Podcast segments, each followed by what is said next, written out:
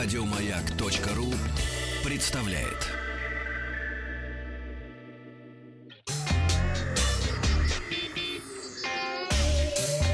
Страна транзистория.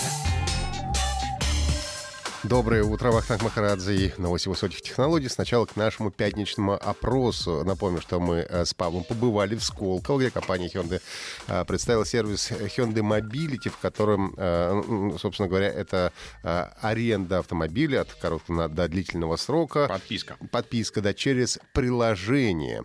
И опрос был такой, я буду пользоваться подобным сервисом Потому что хочу часто иметь автомобили. Это не самый популярный ответ, 7,5%.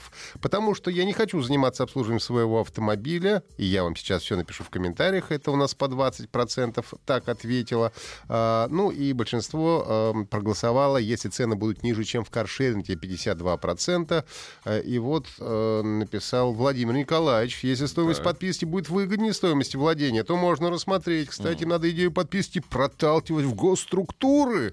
Думаю, на этом направлении им удастся построить нормальный бизнес. Ну и переходим к новостям.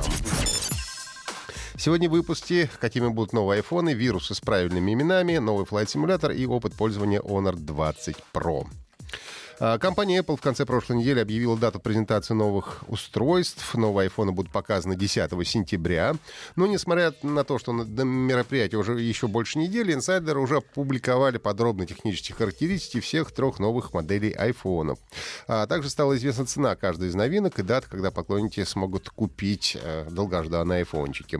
iPhone 11 станет альтернативом бюджетной модели, которая сейчас называется 10R. Смартфон получит основную двойную камеру и также как 10R будет стоить 749 долларов.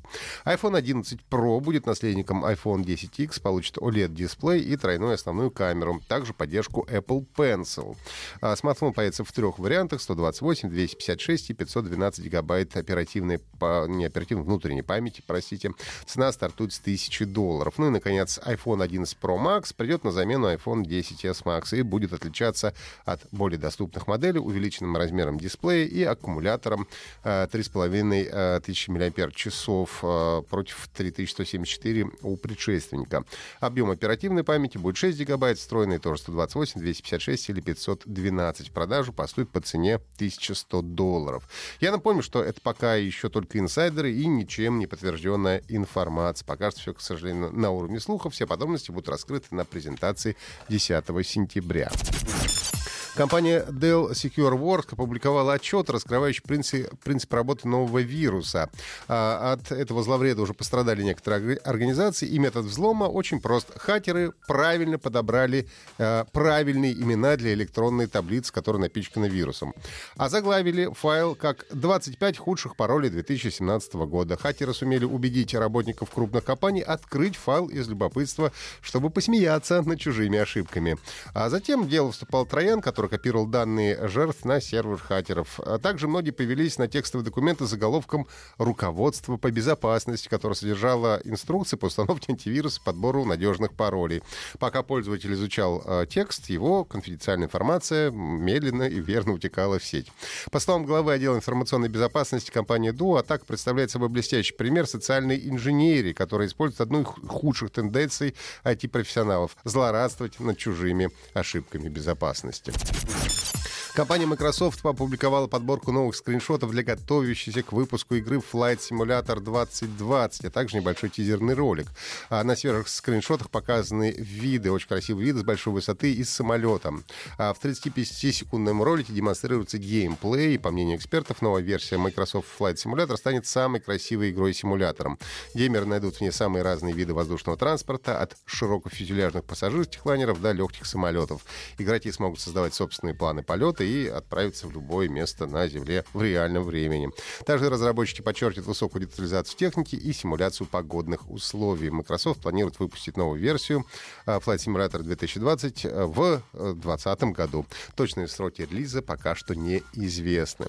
Ну и, наконец, расскажу сегодня о пользовании опытом смартфоном Honor 20 Pro. Это последний флагман бренда Honor. Его, конечно, хочется сравнивать сразу со старшим братом. Это Huawei P30 Pro, который, правда, стоит в два раза дороже. Формальные различия между смартфонами не очень большие. И там, и там стоит процессор Kirin 980 по 8 гигабайт оперативной 256 встроенной памяти. Основная камера состоит из четырех модулей. Но э, на чем-то ведь нужно было экономить, иначе непонятно, почему такая разница в цене. И дьявол, как известно, кроется в деталях. Э, в обоих смартфонах экран с разрешением Full HD+, но в Huawei P30 Pro это OLED, а Honor 20 Pro это неплохой, но все-таки IPS дисплей. Основной модуль камеры Honor 20 Pro на 48 мегапикселей с а, рекордной светосилой 1.4. У Huawei 40 мегапикселей, апертура 1.6. В обоих смартфонах есть оптический и гибридный зум. А, три э, трехкратный э, оптический и пятикратный гибридный Honor и пятикратный оптический, десятикратный у Huawei. Но мне, э, как пользователю лично, больше нравится трехкратный зум Honor он более полезный, поскольку 5 и 10-кратный зум используется, ну, я использую, по крайней мере, не очень часто.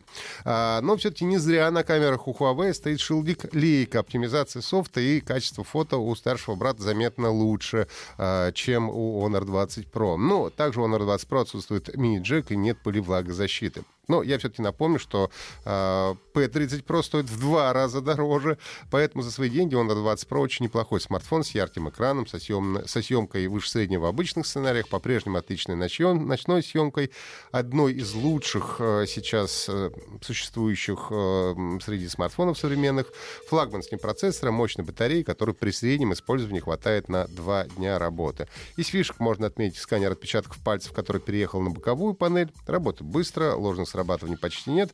32-мегапиксельная селфи-камера встроена в экран и работает, кстати, на удивление хорошо. Мне редко нравится, как снимают селфи-камеры. Это один из тех случаев.